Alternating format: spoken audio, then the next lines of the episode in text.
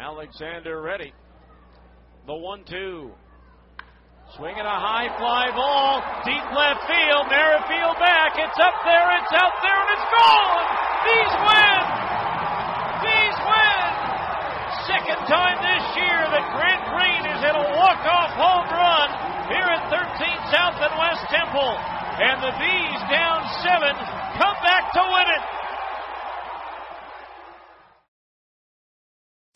Although Utah doesn't currently have a major league team, baseball has a long history in the state dating back to the Salt Lake Occidentals in 1910.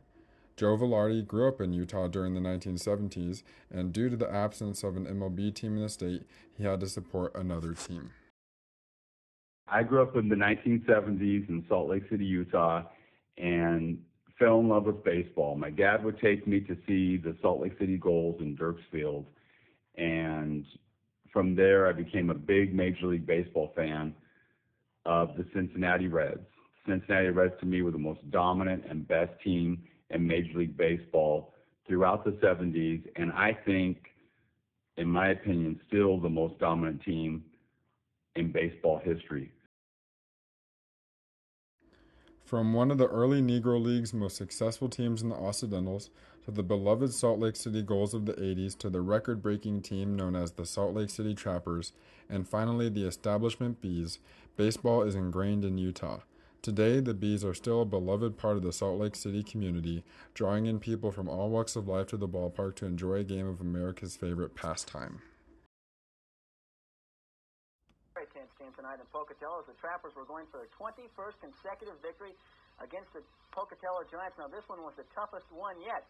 The score was uh, 1 nothing heading into the eighth inning for Pocatello. Salt Lake finally got on the board and tied at 8 8, and it stayed that way until the top of the 12th inning when Salt Lake's Mike Malinek hit a solo home run to give Salt Lake its first lead of the game. Salt Lake added one more run in the top of the 12th inning to hold on for a very tough 3 1 victory over Pocatello for their 21st consecutive victory. Now, the Trappers almost lost this game in the bottom of the 10th when Pocatello had the bases loaded with only one out. But Salt Lake managed to get out of that jam, and in the bottom of the 12th inning, uh, Tom Peters, excuse me, Tim Peters uh, picked up the victory for Salt Lake, his seventh of the, of the year. So the uh, Trappers' winning streak is still alive. They will go for number 22 tomorrow against those same Pocatello Giants. The Salt Lake Bees are the AAA affiliate of the Los Angeles Angels of Anaheim, and they've been the one constant for Utah baseball fans since 1915. Switching between the Seattle Mariners and the Angels, Salt Lake has hosted a plethora of talent ranging from the likes of LaTroy Hawkins and Howie Kendricks to all time greats like David Ortiz and Mike Trout.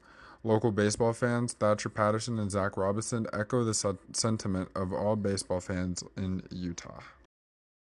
We've shown that we've been able to support minor league teams as well. You know, with the bees, and uh, and they've they've pumped out quite a few uh, few amazing players. The support for the Bees from Utah baseball fans is one of the main reasons the team has such a long history within the city. However, since there is no professional team, fans young and old have grown up supporting teams from other states. Despite that, if Salt Lake managed to get a team, those fans would support them without hesitation. I love baseball, I live in Arizona now, but if Salt Lake City, my hometown, gets a team, I'll be visiting more often and would be so thrilled and excited to have a team there. Every baseball fan in Utah has had to choose um, you know a different favorite team. We don't have we don't have an MLB team here. So, you know, I for one am a Seattle Mariners fan. So not only would it be awesome for you know Salt Lake to get a baseball team, so I could go cheer them and uh, and watch them, but then when they play the Mariners, I'll be the first one there to be able to watch you know my uh, my favorite team, at least favorite before Salt Lake moves here. I do think it would be exciting, and I think it would mean a lot to me as well, as I did grow up a big baseball fan with the San Francisco Giants.